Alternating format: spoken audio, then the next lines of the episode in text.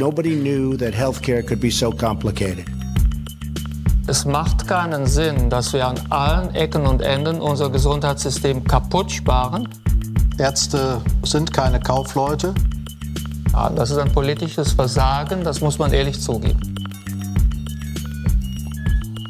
Salut und herzlich willkommen zu Gesundheit macht Politik Ausgabe 26, wie immer mit Pascal Nolderik, Tachchen. Einen wunderschönen guten Abend. Und mit mir, Philipp Schunke. Unsere Aufnahme findet statt am Sonntagabend, 10. Juni, also vier Tage vor WM-Start, aber noch keine Fußballinhalte. Wir müssen uns irgendwie, gibt es einen Fußball? Ja, ja, es gibt so schöne Studien zu Herzinfarkte und Fußball und so. Ah, super. Wäre eigentlich mal ein lustiger Murks, oder? Nächste Woche. Ja, nächste Woche. Also Perfekt und auch knapp nach dem HSK, also dem Hauptstadtkongress. Aber wir sind irgendwie über unseren Zwei-Wochen-Rhythmus gestolpert. Pascal, was war los? Ich bin schuld. Ja. ich hatte, Beziehungsweise ich hatte du hast zuerst das gesagt und es war, kam mir ganz gelegen, muss ich sagen. Ich hatte einfach, ehrlich gesagt, ich hatte nicht genügend Zeit. Und das nicht, weil ich nur gearbeitet habe. Ich habe auch viel gearbeitet, aber es lag primär an allen möglichen Verabredungen aus diesem sogenannten Privatleben. und ja, also war einfach jeden Abend oder jeden Tag so beschäftigt, dass ich entweder auf der Arbeit war oder eben irgendwo unterwegs war, so dass ich nichts vorbereiten konnte und auch keine Zeit hatte, um mit dir eben aufzunehmen. Zum Beispiel irgendwie bei der Hochzeit danach war ich auch die ganze Woche im Nachtdienst, da war ich irgendwie jeden Tag beschäftigt. Ja, und so weiter und so fort. Ja, ich meine, jetzt sind es ja auch, drei Wochen, die wir zurück. Genau, aber ich, ich muss sagen, ich, also aktuell, jetzt die letzte Zeit, war ich primär auf unserer Palliativstation. Hm. Und das ist eine sehr angenehme Arbeit. Also ich meine, natürlich hast du hast halt weniger Patienten. Ne? Das ist schon mal das, der eine vor, schöne Vorteil. Ja? Im Vergleich zum Rest des Hauses. Du weißt auch, dass du dir, wenn du quasi zur Visite gehst, du gehst ins Zimmer rein, dann kannst du dir genauso viel Zeit lassen wie sonst für drei Patienten. So. Und das ist ein echt angenehmes Gefühl. Dann kannst du natürlich auch länger mit den Angehörigen reden und du musst natürlich auch viel mehr kommunizieren. Also es ist viel mehr Kommunikation. Es gibt natürlich auch Patienten, die da Betten auf der Palliativstation liegen, obwohl sie nicht palliativ sind, weil Bettenmangel irgendwo, ne, wie das mhm. immer so ist. Aber es ist doch ein guter Teil der Menschen eben, eben halt in einer Palliativsituation. Ich habe jetzt auch in diesen drei Wochen so ziemlich, naja, so ziemlich alles, das ist völlig falsch, aber ich habe ein, ein, breites Spektrum gesehen, ne? also von palliativen Patienten, die bei uns dann versterben dürfen ja, und mhm. friedlich einschlafen können und denen wir eben halt Atemnot lindern, Schmerzen lindern, und Durst bekämpfen, ne, sodass die das alles nicht verspüren, dass es ein angenehmer, angenehmer Einschlafprozess ist.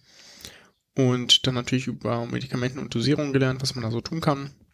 Und auch so, was man denen noch anbieten kann, Musiktherapie, Bett immer so drehen, dass sie im Zweifelsfall nach draußen ins Grüne gucken, etc. etc. Ne, so Kleinigkeiten. Und aber eben auch Menschen gesehen, die von uns aus ins Hospiz gehen oder von ähm, uns aus eben auch wieder nach Hause. Ne? Mhm. Also zwar auf der Palliativstation waren, aber sich da so weit gebessert haben, dass sie doch nochmal nach Hause können. Ne? Das ist das ist keine Einbahnstraße, wie man manchmal vielleicht mag, zu denken mag. Hat das einen Grund, warum du jetzt auf äh, Palliativstation bist? Ich, einfach im, im Rahmen meiner Rotation durch die okay. Klinik. Ich habe ja quasi schon die, die Demenzstation hinter mir, ich habe die Akutstation hinter mir mit Überwachungsbereich und jetzt eben die Palliativstation. Schlaganfall fehlt noch und Reha, da war ich bisher nur einmal so als Aushilfe, da habe ich aber auch kein gesteigertes Interesse, weil ich das tendenziell eher ist mir zu entspannt. Mhm. ja, apropos, ich habe also auch mal wieder so ein paar harte Dienste hinter mir. Freitag war ich zum Beispiel, das ist jetzt ja auch eine Ausnahme gewesen in den drei Wochen, aber es ist trotzdem auch erwähnenswert, da habe ich quasi zwölfeinhalb Stunden durchgearbeitet ohne Pause, so das, das nervt schon. Ja. Aber es ist dein Dienstzeitmodell, ne? wenn ich mich immer wieder dran erinnere. Nee, nee, nee, das, ist, also das war einfach normale Arbeitszeit plus Überstunden. Also okay. ich habe quasi vier, ich habe quasi vier Überstunden gemacht. Muss, ja. ich, muss ich dich deswegen rügen? Oder? Nö. Okay. ja, formal ist das auch, ist das auch nicht ganz legitim eigentlich. Also der Chef sieht das auch nicht so gerne, ne? weil er dafür haftet, wenn dann Fehler passieren. Ja, das ist schon, schon nicht so schön. Aber kommen wir noch zu was, zu was Schönem aus der letzten Zeit. Mhm. Und zwar habe ich äh, gestern den, den 90. Geburtstag meiner Oma gefeiert. Hey. Yay, genau, ist ja auch schon geriatrisches Alter, ne? Und ich habe auch einigen von meinen Patientinnen und Patienten erzählt, dass die der Feier nicht dahin fahren werde. Mhm. Und das ist überall sehr, sehr gut angekommen. Weil das irgendwie auch ganz, ich meine, das ist halt so der Lebensbereich, ne? Die sind auch so 84 bis 94 so ungefähr, ja. Das ist ja genau da drin. Ja? So können sich das dann entweder auch gar nicht vorstellen, dass sie dass sie noch fünf, sechs Jahre auch dahin kommen. Ne? Mhm. Ja, ich bin ja schon 95 so. Ja, nee, Weil- ich, ich finde, es, es vermittelt ja aber auch vor allem, dass du eine, eine persönliche Beziehung zu dem Thema Altwerden auch hast. Also sozusagen, du hast A, Kontakt zu deiner Großmutter noch, ne? Ihr feiert Genau. zusammen, das scheiß Verhältnis scheint ja auch ganz gut zu sein und so. Und es ist auch ganz spannend, ne? auf diesem Geburtstag war natürlich nicht nur sie die einzige alte Dame, sondern es gab Mhm. auch ein paar andere und also mein Fokus hat sich einfach so verschoben. Ich meine, beim 80. Geburtstag haben wir da auch gefeiert, da war ich irgendwie äh, gerade im Abi, so ungefähr, ja. Und jetzt habe ich natürlich einen ganz anderen Fokus. Ne? Also ich schaue mir die, die älteren Leute natürlich, wer sind die denn und äh, was sind die, was sind die Probleme, ne? wie gehen die, wie ist das Gangbild? Mm, Gibt es irgendwo Hinweise auf, auf irgendwelche Diagnosen so? Das ist einfach so krass, wie der, wie der Fokus da, gerade wenn du da in diesen, dich in diesem Bereich besonders fokussierst, irgendwie sich verschiebt. Wie würde ich das abrechnen, ECD-Code? ja, das ist natürlich, ein, ja, das ist Ja, natürlich dir so? der Fluch des Jobs. Ja, und ich muss vor allem Dank, viel Dank aussprechen, und ganz zuvorderst unserer treuesten Hörerin, der Julia. Du kennst sie ja auch hier in Berlin, die sich als die beste Begleitung äh, für einen Hauptstadtkongressbesuch herausgestellt hat. Nochmal herzlichen Dank dafür. Die hat dann auch ähm, ein, zwei Fotos von den Interviewsituationen geschossen und dann auch vertwittert. Herzlichen Dank nochmal da. Gerne ein, ein HSK-Date für nächstes Jahr auch schon mal vormerken. Genau. Dann muss ich auch noch Timo Frank danken. Mit dem hatte ich ja ein schönes Interview. Das machen wir diese Woche nicht rein. Da muss er sich noch ein bisschen gedulden. Das ist dann. Ich muss ihm auch an dieser Stelle danken, ohne dass ich Episode. sage, warum. Ich muss, ich darf, ich muss das jetzt sagen. Er hat mich, also mit, mit, äh, mit einem wirklich großen Altersabstand hat er mich jünger geschätzt. Und ich hätte nicht gedacht, aber ich habe augenscheinlich das Alter erreicht, wo mich das rührt. Und ich habe das bestimmt drei Leuten danach nochmal erzählt. Insofern war ich da Oh. und hat mir das das Wochenende gerettet. Und dann auch, weil du das ja immer gerne hast, wenn ich Leuten, die ich eigentlich ähm, persönlich per E-Mail anschreiben sollte oder sowas, wenn ich das hier über einen Podcast mache, ähm, einen ganz besonderen Dank für ein wunderbares Feedback an unseren Hörer in Brüssel. Und falls er wieder in Berlin sein sollte, soll er Bescheid sagen, dann ähm, ist nämlich ein Bier angesagt. Das Feedback muss ich dir übrigens nochmal weiterleiten. Dann habe ich noch zwei andere Kommentare, die ich bekommen hatte, da auch nur die Info raus an die Kommentargeber. Ich sage gleich, worum es geht. Die habe ich nicht vergessen. Das eine ist, ähm, hat jemand uns auf den Druck hingewiesen, in dem auch eine Berufsgruppe steht, die wir noch gar nicht im Podcast hatten, nämlich die Physiotherapeuten. Und auch die. Da ist aber auch so eine richtige Twitter-Kampagne, ne? Genau. Also ich denke, das war entweder parallel dazu oder Teil dessen war dann halt auch der Hinweis an uns, dass wir das doch mal aufgreifen sollten. Gleiches gilt, aber ohne, äh, ohne Kampagne dazu, auch den ÖGD, den wir zumindest, also den öffentlichen Gesundheitsdienst, den wir ja zumindest mal ab und an angesprochen hatten. Aber auch beides jetzt auf die, auf die leider viel zu lange Und da hätte ich Liste. auch einen Interviewpartner. Ja, du kennst eine Liste. Ich habe da so ein Dokument in, bei, bei Google Docs und so, ne? Einfach Ja, ja. gleich reinschmeißen. Ja, und davon. dann mein aktueller Bezug zum Gesundheitswesen ist natürlich jetzt gerade ein etwas weniger schöner. Ich habe heute meinen Vater mal wieder zum Benjamin Franklin gebracht. Das Karzinom, also das Nebennierenkarzinom, hat sich dann doch wieder zurückgemeldet. OP ist dann morgen. Äh, alle sind wir gut drauf, aber nur vielleicht so die Bitte an das Charité-Personal hier. Äh, passt auf meinen Faddy auf. Wir drücken die Daumen. Ja, danke, danke. Was ich aufnehmen müsste übrigens, das ist ein, ähm, eine extrem depressive äh, Fahrstuhlstimme. Ich weiß gar nicht, wie das bei euch ist. Mir, fällt, mir fallen solche Sachen auf. Aber wenn jemand sagt, der Fahrstuhl fährt nach oben, ich, ich weiß gar nicht. Und das hörst du dann irgendwie 20 Mal am Tag. Also ich versuche es, ob ich es aufnehmen kann, dann kommt das nächste Mal. Ja, werde ich es in der Episode Können, vorstellen. können wir den Jingle einbauen. Genau. Ja, ja. ich wollte gut. eigentlich auch seit, seit sehr langer Zeit mal noch ein paar Geräusche für dich aufnehmen, fällt mir dabei ein. Immer her.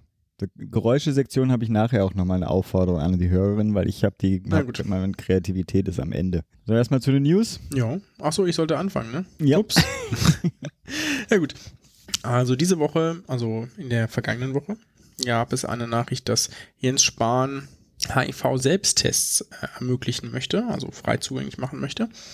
Und das ist natürlich eine positive Nachricht. Also zumindest aus meiner Sicht. Ich habe ähm, mir jetzt nicht weitgehend Gedanken darüber gemacht, ob das irgendwelche negativen Konsequenzen haben könnte, aber eigentlich ist das aus meiner Sicht etwas Positives, weil bisher geht das nur relativ kompliziert. Also für Menschen, die zum Beispiel einfach mit mh, verschiedenen Partnern Geschlechtsverkehr haben oder sagen wir auch nur einmal irgendwie mit jemandem haben, den sie eigentlich nicht so gut kennen und sich danach unsicher sind, die müssten danach entweder in eine entsprechende Ambulanz oder eben zum Gesundheitsamt Mhm. Und dann ist das relativ kompliziert, bis man, also je nach, je nach Gesundheitsamt natürlich, will er jetzt hier nicht alle unter einen, über einen Kamm scheren, aber je nachdem, wo man ist, kann das relativ kompliziert sein, bis man diesen Test bekommt und dementsprechend die Ergebnisse vorliegen.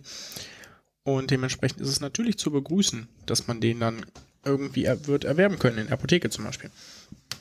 Der Vor- und Nachteil daran ist natürlich, also der Vorteil ist klar, ne? man, selbst wenn man Angst hat, irgendwie zur Arztpraxis zu gehen oder zum Gesundheitsamt, dann kann man das okay. vermutlich relativ einfach irgendwo kaufen.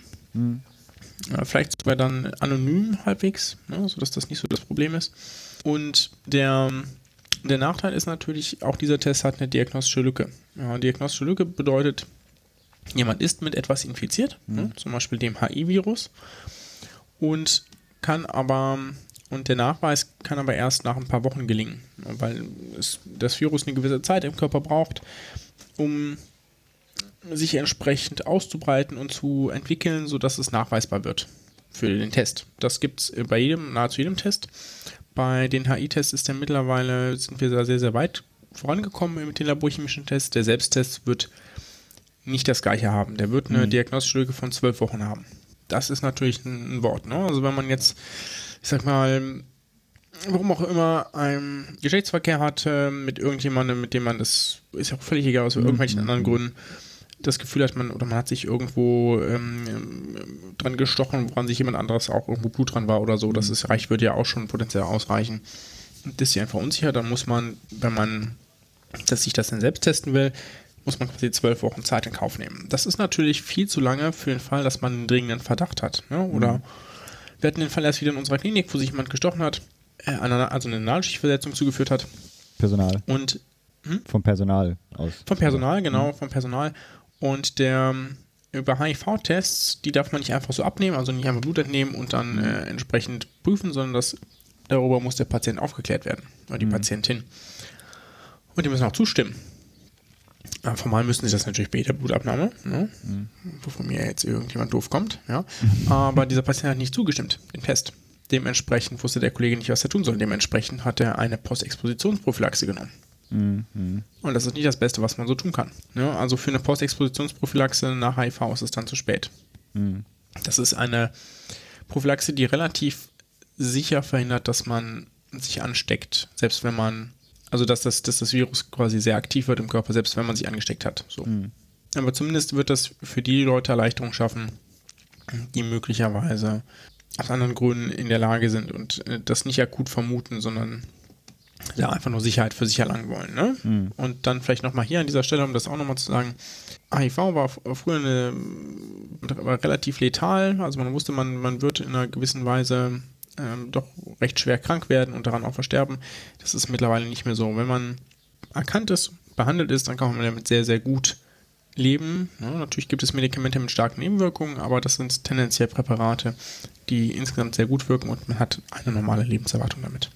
In Deutschland. Also in, in Deutschland. Westeuropa oder West, westlichen genau. Ländern. Ja. Es gibt, glaube ich, so, wenn ich mich recht erinnere, von der WHO so diese 90-90-90-Regel. Also 90 Prozent der Menschen mit HIV in einem Land sollen diagnostiziert sein, ihre, davon 90 Prozent ihren aktuellen Status wissen und davon 90 Prozent entsprechende Medikamente nehmen, irgendwie so. Ah, ich weiß es nicht mehr ganz auswendig. Mhm. Mach mal, mach mal erstmal weiter, ich google mal. Ja, ich habe auch äh, nur einen äh, ganz kurzen äh, News-Update und zwar das Versichertenentlastungsgesetz wurde ja beschlossen letzte Woche. Arbeitgeber sind natürlich weniger begeistert, aber ich glaube, eine große Mehrheit der Bevölkerung, die wird davon profitieren können. Äh, schon im Koalitionsvertrag hieß es ja, dass ab 1. Januar 2019 die Beiträge zur Krankenversicherung wieder in gleichem Maße Arbeitgeber und Beschäftigte geleistet werden. Jetzt wurde der, dieser Zusatzbeitrag, hatten wir ja, glaube ich, schon mal äh, erzählt, was das ist, äh, zur gesetzlichen Krankenversicherung. Der liegt übrigens im Durchschnitt zwischen 0,83 und 1,1 Prozent, kann aber im Einzelfall auch deutlich höher sein. der wurde bisher von den Versicherten ja alleine bezahlt und soll jetzt zukünftig auch vom Arbeitgeber mitbezahlt werden. Das heißt konkret für Versicherte, dass äh, man mit einer jährlichen Entlastung von ungefähr 450 Euro rechnen kann und für den Arbeit oder für die Arbeitgeber insgesamt kommt natürlich dann dieser Brocken insgesamt dann auch erstmal dazu. Das hatten wir die ganzen letzten Jahre nicht. Und das summiert sich dann doch auf fast 5 Milliarden Euro für die Arbeitgeber. Insofern auch mhm. da die äh, Begeisterung äh, auf deren Seite.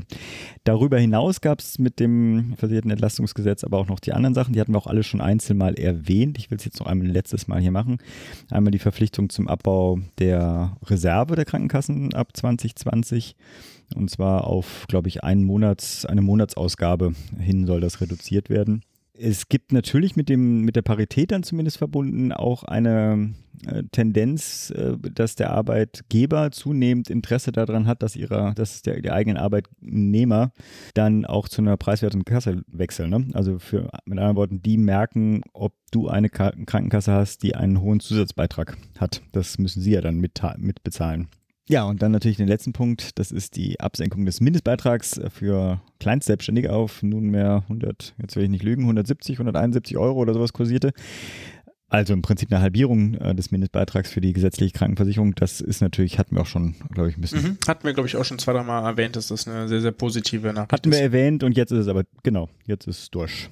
So, nächstes. Ja. Ich habe noch was aus dem Innovations... Ah, das ist jetzt hier ganz, ganz persönlich privat, aber vielleicht kurz ein Update hier. Diese 90-90-90-Regel ist, dass, bei zwei, dass quasi bis 2020 90 Prozent aller Menschen mit HIV wissen sollen, dass sie HIV haben. 90 Prozent davon sollen eine, also eine antiretrovirale retrovirale so, Therapie erhalten und 90 Prozent davon sollen unterhalb der Nachweisgrenze sein. Okay. Also quasi erfolgreich behandelt. Das bis ist das 2020. Ziel. Okay. Das Ziel von, das weltweite Ziel von UNAIDS. Mhm. So, du hast jetzt noch so. ein Netzwerk. Ja, es gab, also ich fand es interessant, wahrscheinlich außer mir fast niemand. Es gibt ein äh, neues Projekt in Deutschland, das heißt eHealth-basierte sektorenübergreifende geriatrische Versorgung, Schrägstrich geriatrisches Netzwerk, kurz gerne. ist so geil, oder?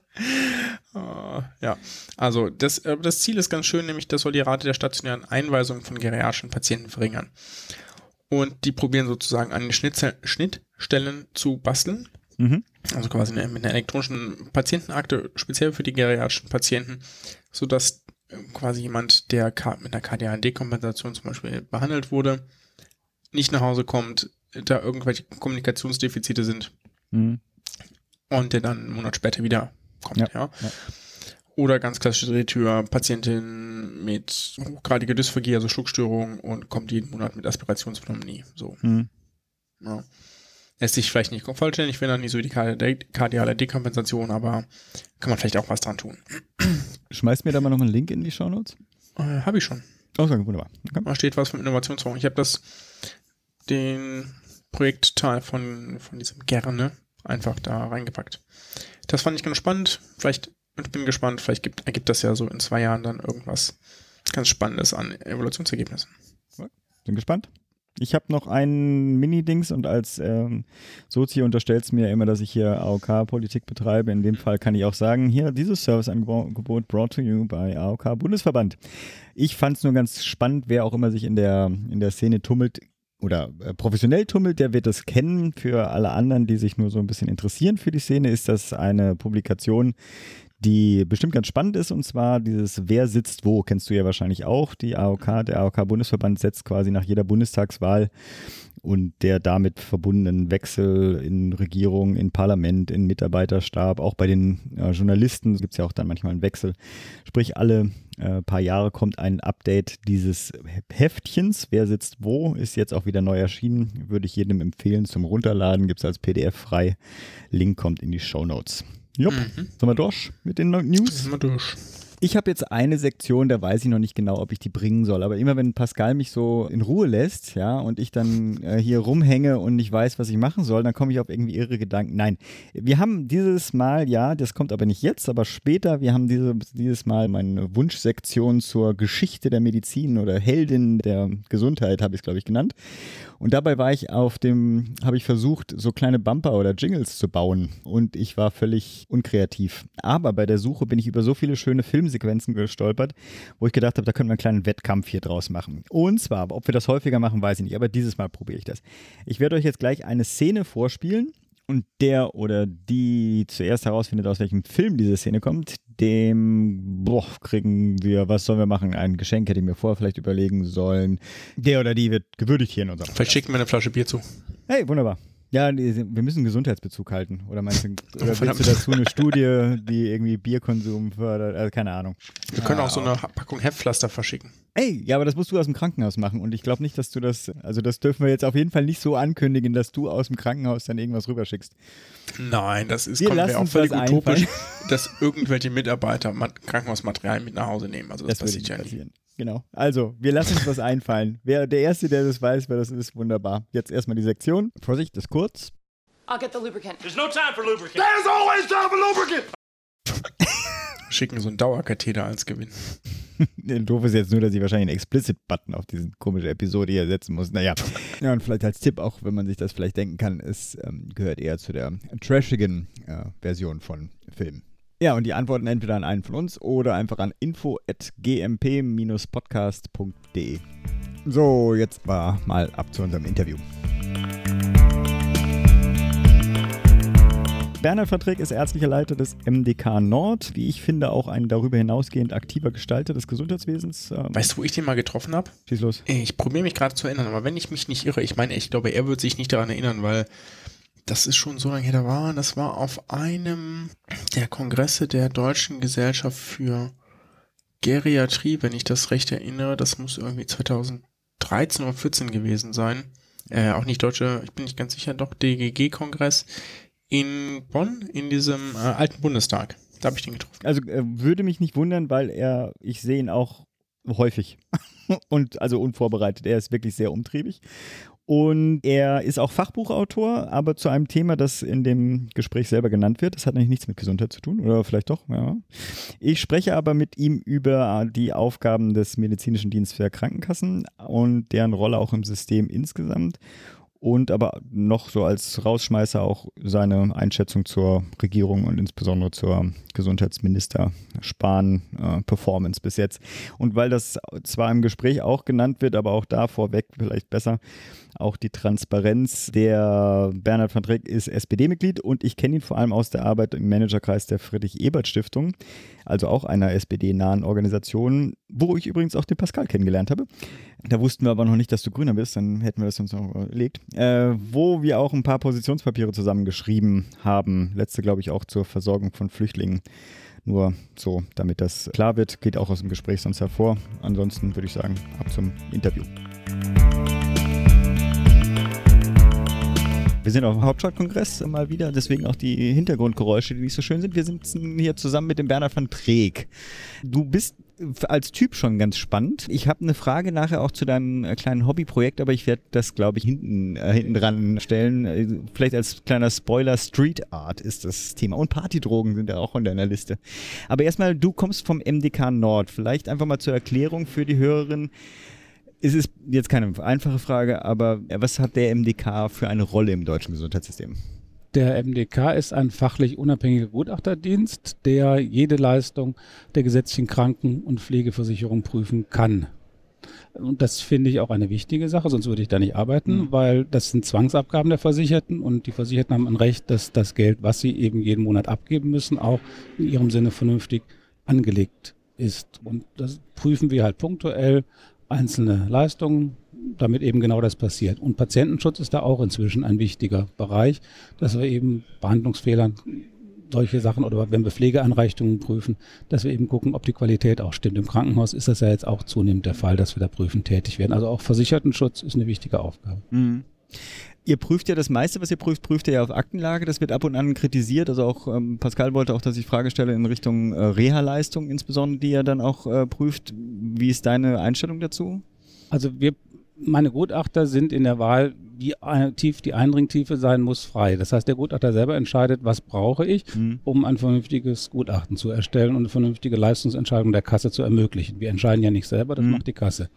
Und dann muss Ihr, ihr bringt das Gutachten quasi ein. wir Also- bringen das Gutachten ein und der Leistungsentscheid ist immer bei der Kasse. Wir sind nur beratend tätig. okay. Also die Kasse Müssen die das begründen dann? Also müssen Nee, die nee. begründen, wenn sie gegen das Nee, nee, Okay. wir wissen auch oft gar nicht, was sie machen. Okay. Ähm, wie gesagt, wir sind an der Stelle wirklich losgelöst in unserer Inhaltlichkeit und die Entscheidung liegt bei der Kasse.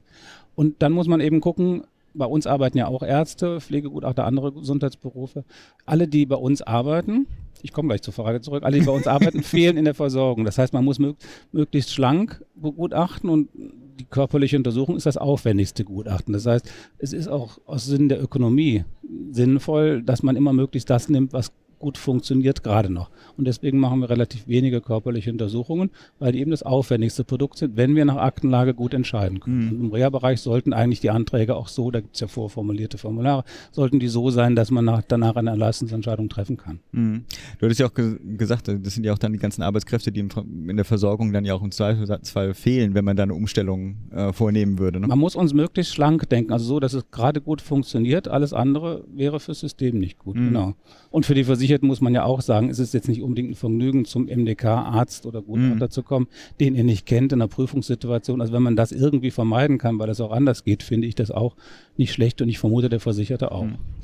Eins Thema, womit ihr immer wieder auch in den Schlagzeilen landet, ihr habt, sind zwei. Äh, das erste, was mich jetzt persönlich interessiert, ist ja auch die, sind die Pflegenoten, also die, äh, die Benotung der Mhm. Pflegeheime, die ja sehr in Kritik geraten sind, weil sie quasi für die Öffentlichkeit sichtbar waren. Eigentlich alle Pflegeheime entweder sehr gut oder äh, bis zu 1,5, glaube ich, waren so die Noten, die verteilt wurden. Äh, willst du dazu kurz, kurz was sagen? Also grundsätzlich muss man da auch vorausschicken, die Standards, nach denen wir prüfen, machen wir uns in aller Regel nicht selbst, sondern das sind zum Beispiel Gesetzesvorgaben, es sind GBA-Richtlinien, also Selbstverwaltung, oder es sind eben andere äh, Organe der Selbstverwaltung, die die Prüfrichtlinien, nach denen wir vorgehen, festlegen. Das heißt, wenn man zum Beispiel diesen Transparenzbericht nimmt, der kommt nicht von uns, wir setzen schlicht um. Die Transparenzberichte sollen eigentlich die Funktion haben, den Versicherten zu ermöglichen, welches Heim ist gut ist, welches ist schlecht. Das Ziel erfüllen die so nicht. Das ist aber inzwischen auch über alle Parteien hinweg anerkannt. Im Moment gibt es nichts Besseres, man arbeitet dran. Ich denke, jeder weiß, dass die Noten so in dieser Form keine Aussagekraft haben und dass man diese Transparenzbericht, das ist ja nur ein Teil der Prüfung, nicht so funktionieren, wie man sich das gedacht hat. Es gibt darüber hinaus aber noch Prüfberichte an die Heimaufsichten der Länder und die sind durchaus ein scharfes Schwert im Sinne der Versicherten. Wenn nämlich da Fehler drin stehen, die im Transparenzbericht gar nicht so offensichtlich werden, gibt es schon erhebliche ökonomische Auswirkungen bis hin zu Belegungsstopps von Heimen. Das heißt, unsere Prüfung selber so unspektakulär diese Transparenzberichte mit den nicht aussagekräftigen Noten sind, haben durchaus einen sehr guten Effekt als Patientenschutz.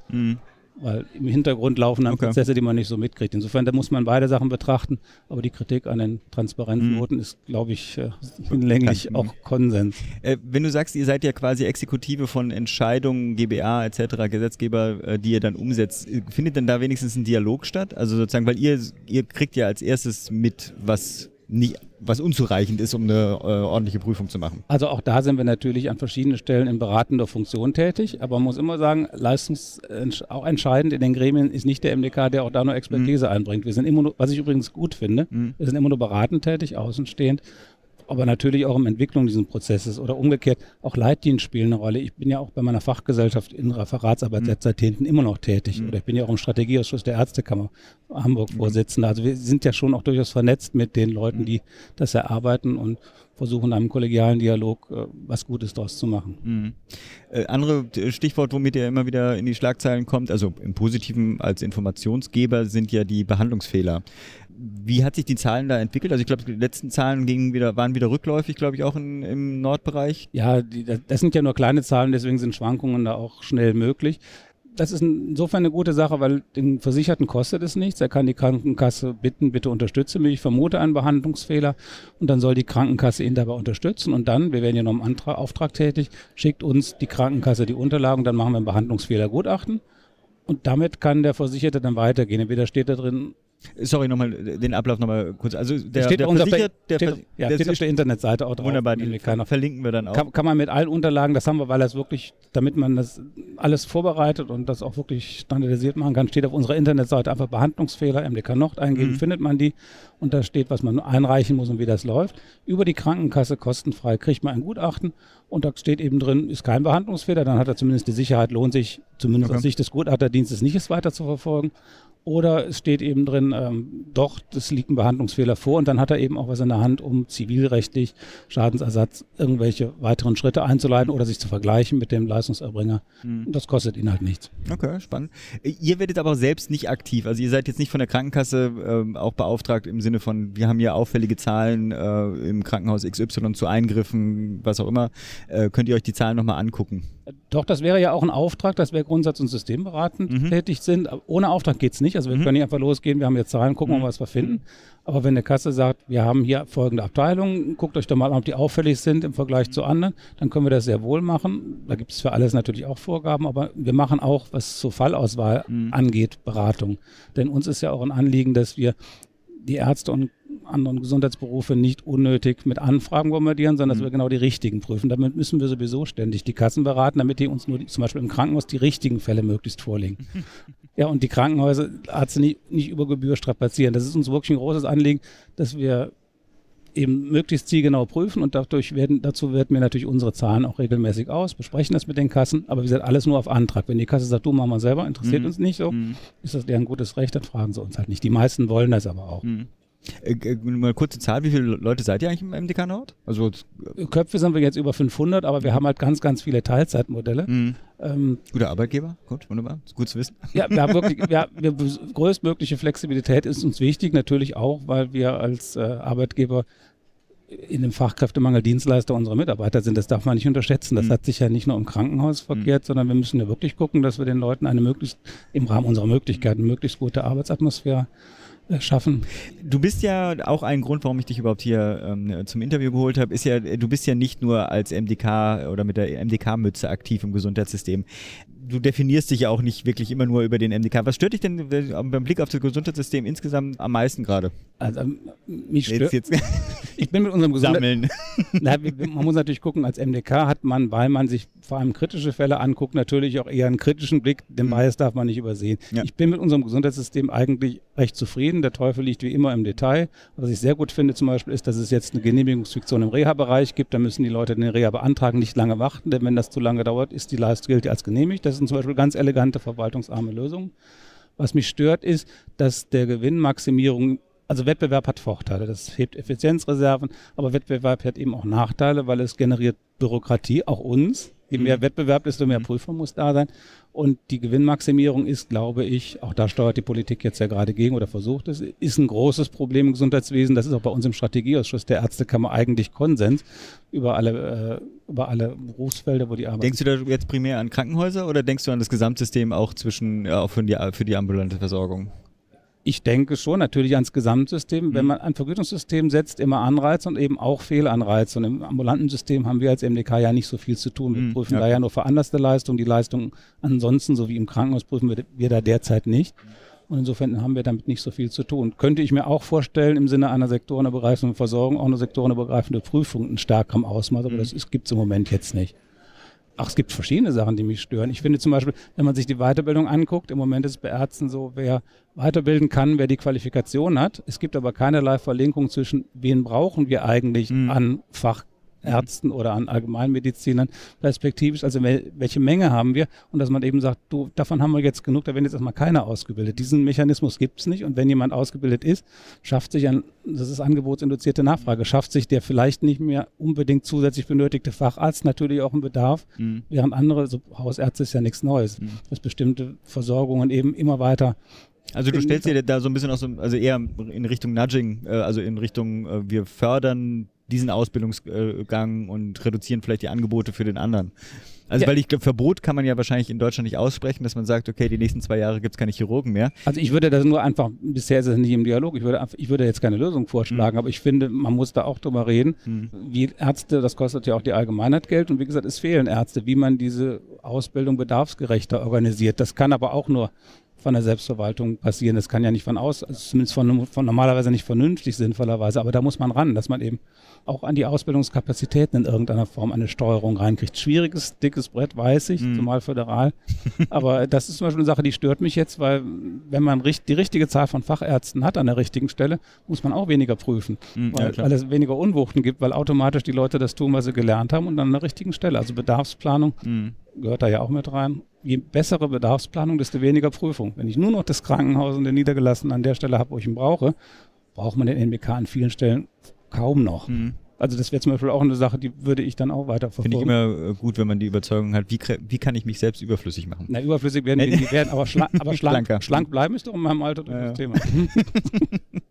ich weiß nicht, ob du nochmal so einen politischen Abschluss, oder nee, nicht ganz Abschluss, Vorabschluss hm. äh, machen möchtest. So ein bisschen wie ein Doppelspiel, jetzt Koalitionsvereinbarung kennen wir schon. Wir kennen jetzt auch schon die ersten Ankündigungen von Spahn und also von genau von der Koalition und aber auch von Spahn selbst, was er initiiert hat. Äh, fehlt dir da noch was? Ich bin offen mhm. und abwarten. Also ich bin ja selbst SPD-Mitglied, mhm. also ja, können äh, wir transparent machen. Ja, ja, nee, schon. Aber Jens Spahn zum Beispiel für verschiedene Eigenschaften hat er durchaus, die ich spannend finde und gut. Er ist ohne Listenplatz Dritter, einer gewinnt seinen Wahlkreis immer selber. Er hat wenig Angst, er hat eine gute Dynamik. Ich bin mal gespannt, wie weit er sich wirklich jetzt, wo er kann, für Inhalte nachhaltig interessiert und auch Dinge, die er jetzt anstößt, so weit weiterverfolgt, bis sie funktionieren. Mhm also das macht für mich einen guten Politiker aus, dass er mehr an der Sache als in sich selbst orientiert ist ich traue ihm viel zu, aber ich warte jetzt erstmal ab, wie er das alles macht. Mhm. Ich bin auch ganz also positiv äh, überrascht gewesen, dass er die ganzen Arbeitsgruppen, die er einrichten ähm, möchte, dass die ja nicht zum Ende der Legislaturperiode ihre Berichte abgeben sollen, sondern dann bitte doch nächstes Jahr und dann äh, auch bitte ja. zu den Ergebnissen kommen. Ja, ich, ich fand auch ein bisschen Drive drin. Ja. Und wie gesagt, man muss mal gucken, weil zumindest ein bisschen der Eindruck ist, dass es geht schon auch um ihn oder auch. Ja, klar. Aber vielleicht täuscht man sich auch und vielleicht interessiert er sich tatsächlich auch so, dass da jetzt einiges wirklich Sinnvolles passiert und er kann sich ja auch korrigieren, merkt man jetzt. Das ist eine gute Eigenschaft. Mhm. Ich bin gespannt. Ich bin für die, also ich bin ja immer hin und her gerissen. Als Sozi kann ich das ja sagen. Aber das Problem ist jetzt, ich habe für die Gesundheitspolitik Tick, die Fortentwicklung, eigentlich auch ein ganz gutes äh, Gefühl. Also da ist jemand, der, der will was machen, der will was, also zumindest den Anschein. Als Sozialdemokrat ist das natürlich zum Kotzen.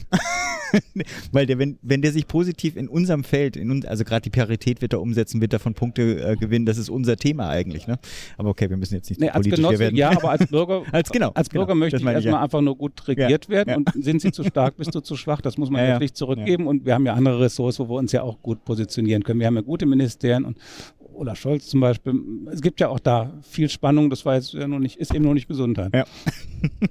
Wir haben noch, oder ich hätte gerne noch eine Sache. Wenn, wenn man dich googelt, findet man primär, ich weiß gar nicht, die ersten Ergebnisse sind gar nicht der MDK, sondern die ersten Ergebnisse sind Ergebnisse ähm, von Amazon. Und zwar kommen dann solche Sachen wie Schablonen, Graffiti, Street Art, Buch zu Partydrogen. Willst du was zu deinem Hobby sagen? Ja, das Hobby ist ja schon ein bisschen älter. Ich habe nur so viel damals geschrieben, dass es noch so weit oben erscheint ich habe immer schon gerne fotografiert, tue ich auch jetzt noch. Ich mache viele Porträtfotos und auch. Mhm. Und habe damals auch viel im öffentlichen Raum fotografiert, habe ein Buch gesucht und es nicht gefunden. Und das ist eben, wenn ich etwas nicht finde, dann habe ich gesagt, kannst du auch selbst machen. Also so, so banal ist das eigentlich. Und die Drogenbücher waren halt eher begleitend. Ich war ja auch mal Chef Arzt einer Suchtklinik. Das habe ich eher auch berufsbegleitend gemacht. Wenn ich mich einarbeiten und einlesen muss, habe ich mir gedacht, kannst du auch gleich, Partydrogen waren damals zum Beispiel neu, kannst du das auch gleich in irgendeiner Form verschriftlichen. Mhm. Hat auch ein bisschen damals was mit Marketing zu tun gehabt. Mhm. Ähm, also die Drogenbücher haben schon eine etwas andere Tendenz. Mhm. Äh, du hattest vorhin einen schönen Vergleich gezogen, dass eigentlich die, äh, die Sprayer-Community fast so ähnlich ist wie die gesundheitspolitische Community. Willst du das nochmal erläutern? Ja, ja. Ja, das ist schon spannend, weil das ist natürlich auch ein Netzwerk, ein internationales Netzwerk. Die Leute kennen sich untereinander wie im Gesundheitspolitik. Es gibt Leute, die inhaltlich getrieben sich wirklich sehr interessieren, die sich gerne auch vernetzen, die sich auch uneitel in den Hintergrund stellen, einfach damit die Sache vorangeht. Aber es gibt eben auch die eitlen Selbstdarsteller, wo jeder sagt, na ja, es ist zwar ganz nett, was er da macht und auch richtig gut, aber so richtig äh, die mhm. Eitelkeit überstrahlt dann alles. Man trifft sich auch so ähnlich wie hier auf Events mhm. und äh, das ist schon eine gewisse Ähnlichkeit. Es gibt mehr Männer, also, es gibt aber auch ein paar Frauen. Also das, das System ist schon ähnlich und auch zum es gibt auch da richtig spießige Menschen, es gibt aber auch sehr offene und liberale. Also die Systeme sind sich das viel Spießige ähnlicher. musst du nochmal erklären. Wie kann ein Sprayer spießig sein? Ja, auch das, wie gesagt, nicht verallgemeinern, aber ja. es gibt zum Beispiel bei den Leuten, die Buchstaben sprühen, in bestimmten Kreisen ganz strenge Vorgaben, dass eine Outline dunkler sein muss als ein Fill-In, welche Formen da zulässig sind, dass man ganz sauber sprüht, Drips, also Tropfen ja. sind nicht zulässig. Das hat sich alles aufgeweicht in den letzten Jahren. Das hängt vielleicht auch ein bisschen sogar an meinen Publikationen, dass die Leute da auch ein bisschen mutiger geworden sind. Aber es gibt eben auch in der Sprecherszene, obwohl sie illegal ist, richtige Spießer. Man muss nicht denken, die sind jetzt nur, weil sie so, so eine Sache machen, unkonventioneller als jemand hier am Hauptstadtkongress. Wunderbar. Bernhard, danke fürs Gespräch. Gerne. Das war das Interview. Ich muss ehrlicherweise sagen, ich habe es nicht gehört, aber ich muss trotzdem was dazu sagen. Man muss dazu sagen, es ist, Pascal hatte auch kaum Chancen, es zu hören. Ich Ja, habe es ja, ja. wirklich sehr kurzfristig geschnitten und ja, wie auch immer, Pech. Aber Du willst trotzdem was dazu sagen. Ich möchte was dazu sagen. Ja, und zwar eher zum MDK an sich. Das ist ja schon äh, ganz, also das ist natürlich eine notwendige Institution im deutschen Gesundheitswesen. Und manchmal geht sie einem aber auch echt auf den Keks, wenn man im Gesundheitswesen arbeitet, also auf, auf der anderen Seite sozusagen, ja, auf der guten Seite der Macht. es gibt ja so ganz böse gesagt, das habe ich auch immer gesagt, als ich da mal war bei der, bei der Krankenkasse, dass ich jetzt auf der bösen Seite der Macht bin. Ja. Weil es natürlich so diese beiden gibt, die, die Pole, die haben schon auch gleiche, gleiche Interessen, nämlich die bestmögliche Versorgung der Patienten bzw. Versicherten, aber manchmal unterscheidet sich eben die Ansicht, wie das geht. So. Natürlich hat eine Krankenkasse auch Interesse daran, Gelder nicht unsinnvoll auszugeben und dementsprechend bestimmte Dinge abzulehnen.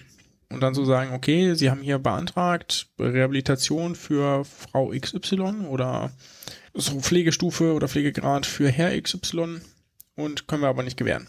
Ja, es gibt, es gibt Krankenkassen, die einfach viel häufiger den MDK mit Prüfung beauftragen als andere und äh, auf Grundlage dessen Sachen viel häufiger abgelehnt werden. Ich werde jetzt hier keine Namen nennen, aber DAK. Ohne Witz. Also ist ja eine Ersatzkasse, die ich ja potenziell äh, jetzt irgendwie vom Status her nicht so schlecht finde, aber das ist, also ich weiß nicht, warum man da noch versichert sein sollte, so. das ist ein bisschen hart, ne? Ich, ich weiß auch gar nicht, kann uns jemand Die sind- eigentlich rechtlich hart. hier rangehen? Oder? Die sind hart in den Miesen, ja, aber ich, und die müssen sparen, aber manchmal lehnen die Sachen ab, wo ich so denke, so, Leute, das wäre schon echt gut für, die, für die Person. Ich habe jetzt neulich zum Beispiel wieder so ein, so ein Schreiben gekriegt, nicht, nicht gleiche, doch, doch, auch genau bei dieser Versicherung, glaube ich, von einer Patientin, da habe ich dann Widerspruch geschrieben zum Reha-Antrag und dann ist es auch problemlos durchgegangen. Ne? Was ist, es kostet dich halt wieder eine halbe Stunde Zeit, so, die du eigentlich nicht hast. Ja, ja, klar. Und ich sag meinen Patientinnen und Patienten ganz ehrlich, wenn ich die für nicht reha-fähig halte, dass ich den Antrag nicht unterstütze und sie sich einen anderen Arzt suchen müssen, der den unterzeichnet. Ist vielleicht auch böse, aber hey. So, Heldin der Gesundheit, jetzt Heldin raus, der was- Gesundheit. Da, da, da. Jetzt käme ein Bumper, der, der zurzeit nur aus diesem hier besteht.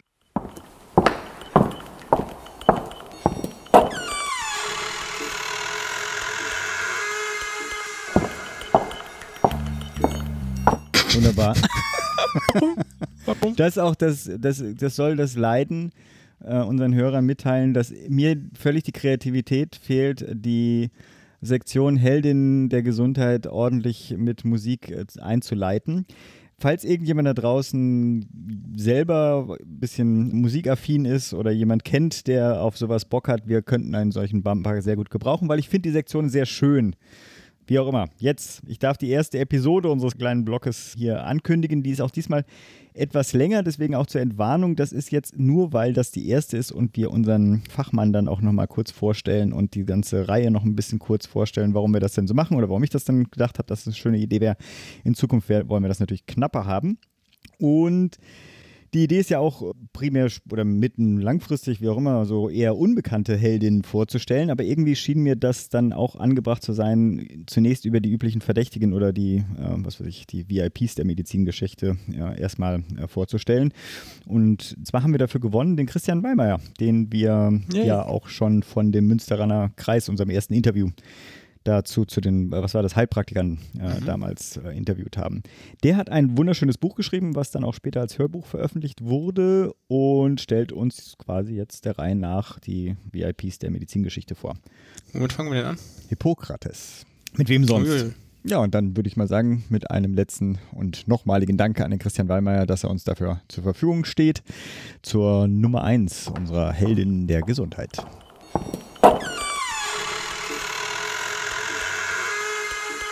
Wir begrüßen heute einen alten Freund des Podcasts, Herrn Dr. Christian Weimeyer. Hallo, Herr Weimeyer. Hallo. Heute sind Sie ja nicht, auch wenn es dazu sehr viel zu erzählen gäbe, auch zum Münsteraner Kreis da, sondern heute haben wir Sie geladen als Hörbuch- oder Buchautor und dann aber auch mit der Ergänzung eines Hörbuchs, ein sehr schönes, und zwar mit dem Titel Hippokrates, Dr. Röntgen und Co., erschienen bei Eagle Records. Oh, wunderschöner Name zum Thema Eagle. Wie auch immer, kommen wir vielleicht später nochmal dazu. Sie sind der Fachmann heute für die graue und zum Teil ja leider auch sehr gräuliche Vergangenheit der Medizin. Vielleicht ja auch zur Gegenwart und Zukunft. Kommt immer darauf an, wie viel wir denn aus dieser Geschichtsreise lernen können. Mir war es so wichtig und da nenne ich jetzt doch einfach mal ein Zitat von jemand, der bestimmt noch nicht in unserem Podcast vorkommt und ich erlaube mir etwas pathetisch zu werden.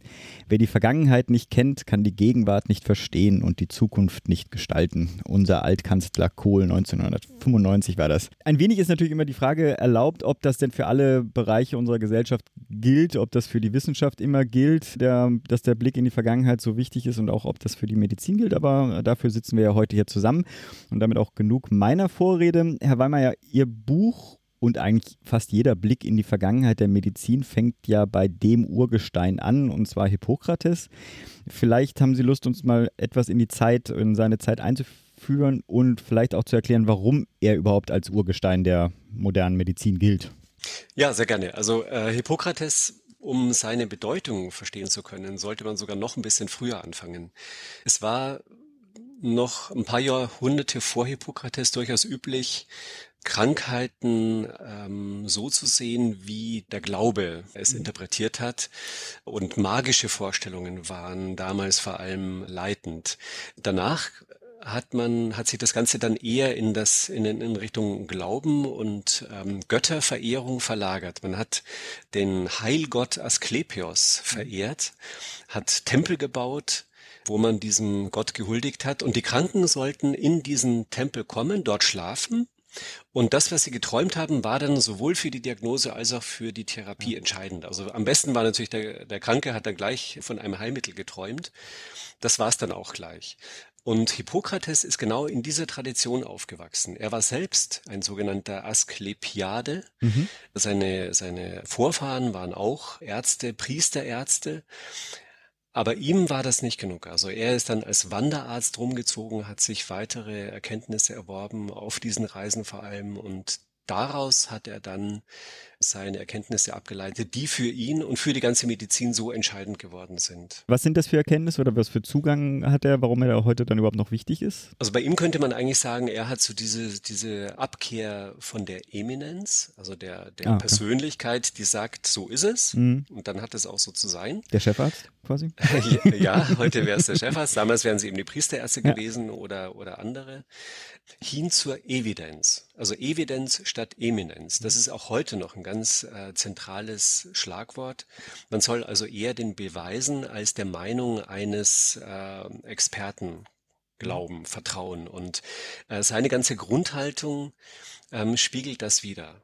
Er hat die äh, Forderung aufgestellt, dass man am Krankenbett zu seinen Erkenntnissen kommen soll und beobachten soll, was Kranken fehlt und nur die Mittel einsetzen, die auch wirklich durch die Beobachtung ihre Wirksamkeit schon belegt haben. Das war entscheidend und damit hat er sich von den, von den Priesterärzten eben abgehoben. Hm.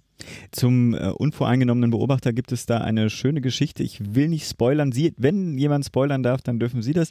Vom König Peridikas, glaube ich, spricht man es aus. Wollen Sie das spoilern oder sollen sich die äh, Hörer das Buch kaufen? Das kann man, können wir gerne kurz erzählen. Das ist eine, eine Legende, man weiß nicht, wie viel Wahres daran ist, ähm, wurde aber so überliefert, der König von Makedonien, äh, dem ging es ganz schlecht. Also er war eigentlich ein tatkräftiger junger Herrscher, aber irgendwie ist er dann in so eine Lethargie verfallen und er hat bei einem damals auch sehr berühmten Arzt Rüfon Rat geholt und der konnte ihm aber nicht helfen. Also der hat es monatelang versucht und war mit seinem Latein oder seinem Griechisch am Ende. und dann hat ähm, Peridikas nach dem jungen, damals noch jungen Hippokrates gerufen, der aber schon einen sehr guten Ruf als Arzt hatte. Und Hippokrates kam und hat einfach diesen jungen König beobachtet, hat sich viel mit ihm unterhalten und hat dann gesagt, okay, jetzt weiß er's, der König ist verliebt. und äh, das bringt sein Inneres so in Aufruhr, dass er einfach völlig da niederliegt. Und der König war sehr empört. Er sagte, was soll der Unsinn? Hat aber dann eine Nacht drüber geschlafen und erkannt, ja, genau so ist es. Hat dann der Frau seiner Tempelvorsteherin seine Liebe eingestanden und damit war er geheilt. Und das hat natürlich den Ruf von Hippokrates mhm. als unvoreingenommener Beobachter noch weit gemehrt. Warum es da noch keine Schnulzen-Verfilmung dazu gibt, das wundert mich ja fast ja. ja. Zum, zu diesem unvoreingenommenen Beobachter, dazu würde man ja aus heutiger Sicht sagen, da gibt es ein bisschen Probleme auch damit, also mit der, mit der Form, wie er das ja, genau. ähm, gelebt hat. Genau, also das Problem war, er wusste halt ganz vieles noch nicht, was wir heute wissen. Und äh, auf diesem sehr fragmentarischen Wissen hat er dann natürlich schon auch versucht, Regeln abzuleiten und irgendwie Zusammenhänge zu erkennen. Also man muss sich vorstellen, man hat kranke Leute gesehen, also Ärzte haben kranke Leute, haben Patienten gesehen und hat zum Beispiel gesehen, die haben einen Ausschlag, die müssen sich übergeben, die bluten, die schwitzen. Und da lag die Idee eigentlich relativ nahe zu sagen, okay, wenn es denen schlecht ist und die tun das, dann kann man das vielleicht unterstützen. Mhm. Dann ist das vielleicht die, die Möglichkeit des Körpers, gegen diese Krankheiten vorzugehen. Und man hat das dann eben wirklich unterstützt. Also mhm. man hat die Leute äh, zur Ader gelassen, man hat sie zum Erbrechen gebracht. Das Problem dabei war, dass das Ganze ja irgendwelchen Regeln folgen sollte. Und die Regeln, die waren aus heutiger Sicht leider mhm. ähm, doch relativ an den Haaren herbeigezogen. Also Hippokrates hat mit seinem Schwiegersohn die Säftelehre entwickelt, mhm. die auch heute noch von manchen mhm, äh, mhm. Alternativmedizinern hochgehalten wird, zumindest in Ansätzen. Ja, und, und Sprachgebrauch ähm, ja auch angekommen ist. Ne? also wenn man sauer ist, denke ich mal, ist das nicht auch so ein bisschen auf diese. Ah, also ich glaube schon, dass es es gibt ein paar Begrifflichkeiten. Also da geht mir die Galle. Ne? Also ähm, ja, genau. Das ähm, das kann gut sein, dass es äh, letztlich darauf zurückgeht. Aber dass zum Beispiel dem Darm mhm. äh, in der Alternativmedizin so eine ja. große Bedeutung beigemessen wird, ich denke, das geht darauf zurück oder dass dass wenn Blutegel angesetzt werden oder Schröpfen, das mhm. sind alles Dinge, die, die mit diesem Gedanken des, des Ausscheidens Schlacke loswerden, das mhm. ist, denke ich, noch in diesem antiken Gedanken gut verhaftet. Und diese vier Typen, die Hippokrates aufgestellt hat, den Sanguiniker, den Phlegmatiker, den Choleriker und den Melancholiker, mhm. die kennt man ja heute noch. Ja. Damit so äh, hat er die, die Menschen unterschieden und hat dann eben daraus dann auch die Therapien abgeleitet. Mhm. Also aus heutiger Sicht nicht mehr haltbar, aber ähm, das ist so den Umständen geschuldet. Ja. Aber ich denke sozusagen, wenn die deswegen auch dieses Unvoreingenommen ist natürlich dann die Frage, er, er ist ja dann schon von seiner Philosophie dann eingenommen gewesen in seiner Beobachtung. Also wahrscheinlich. Ne? Also das ist deswegen auch den, den Blick auf den Patienten nie ganz so unvoreingenommen durchgeführt werden konnte, weil er einfach in seiner Zeit auch lebte. Genau, und aber letztlich gehört das ja eigentlich zur Wissenschaft dazu, dass man Beobachtungen macht und daraus dann allgemeine Regeln ableitet und sich das zu erklären versucht. Und naja, deswegen kam es eben zu diesen Fehlschlüssen. Mhm. Heute ist man da natürlich ein bisschen weiter und das ist auch ein großes Glück, dass man heute weiß, dass unvoreingenommene Beobachtung im Krankenbett eben noch nicht der Weisheit letzter Schluss ist, weil man da eben auch vielen Rückschlüssen aufsetzen kann, weil man am Krankenbett eben in allermeisten Fällen nur eine Gleichzeitigkeit, aber keine Ursächlichkeit beobachten kann. Und das führt zu der Erkenntnis, dass man Studien braucht. Mhm. Also wir sind heute weiter als Hippokrates, aber ich meine, das Hat war ja Anfang, ja, vor genau. Zweieinhalbtausend Jahren, also dafür war das schon richtig klasse.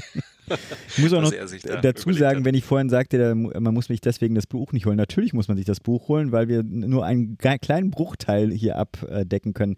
Aber kleiner Rauswerfer dann trotzdem noch. Ein Grund, warum Hippokrates überhaupt noch in jeder, also warum jeder kennt, ist ja vor allem der Eid. Was hat es damit eigentlich auf sich?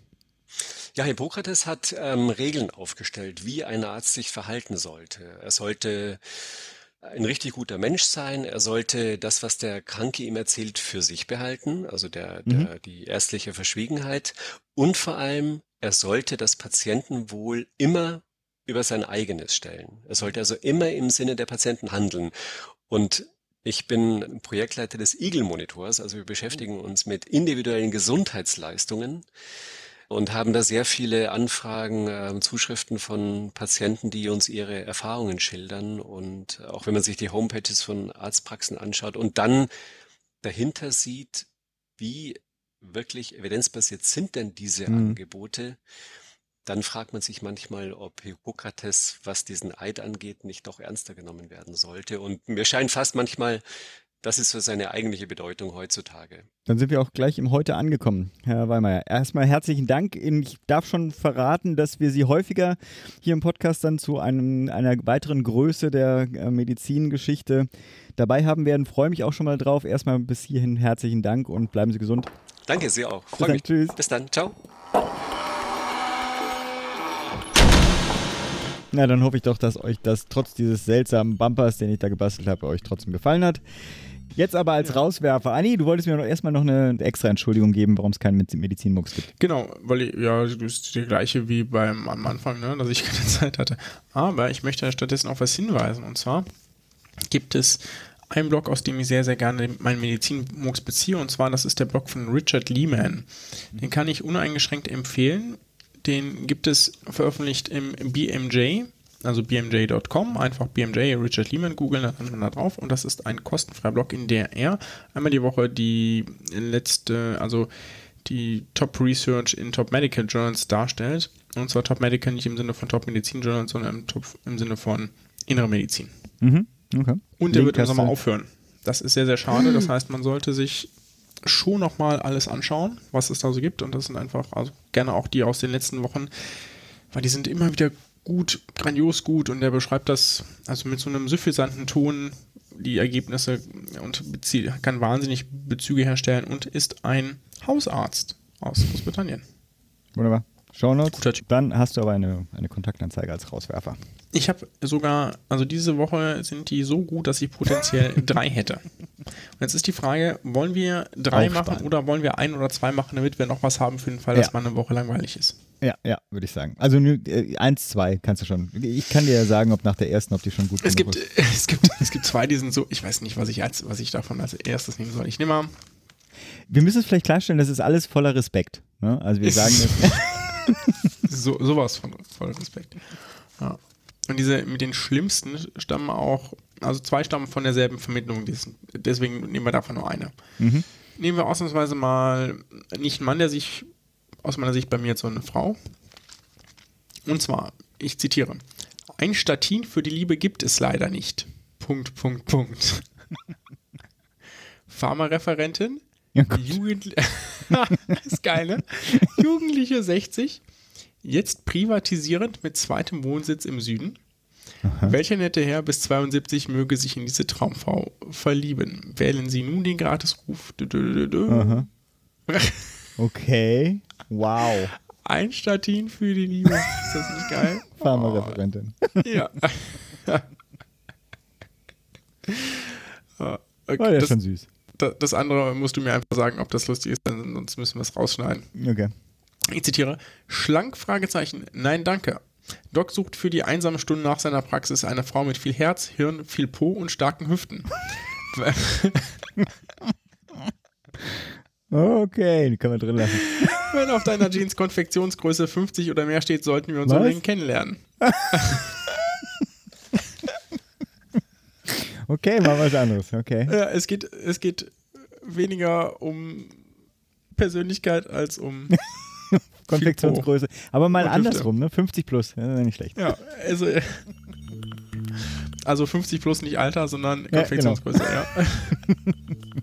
Habe ich Ja, auch noch gut. nicht gesehen. Wunderbarer Rausschmeißer. So, haben wir noch was? Nee, macht's gut. Genau, und bleibt gesund, macht gesund. Ciao.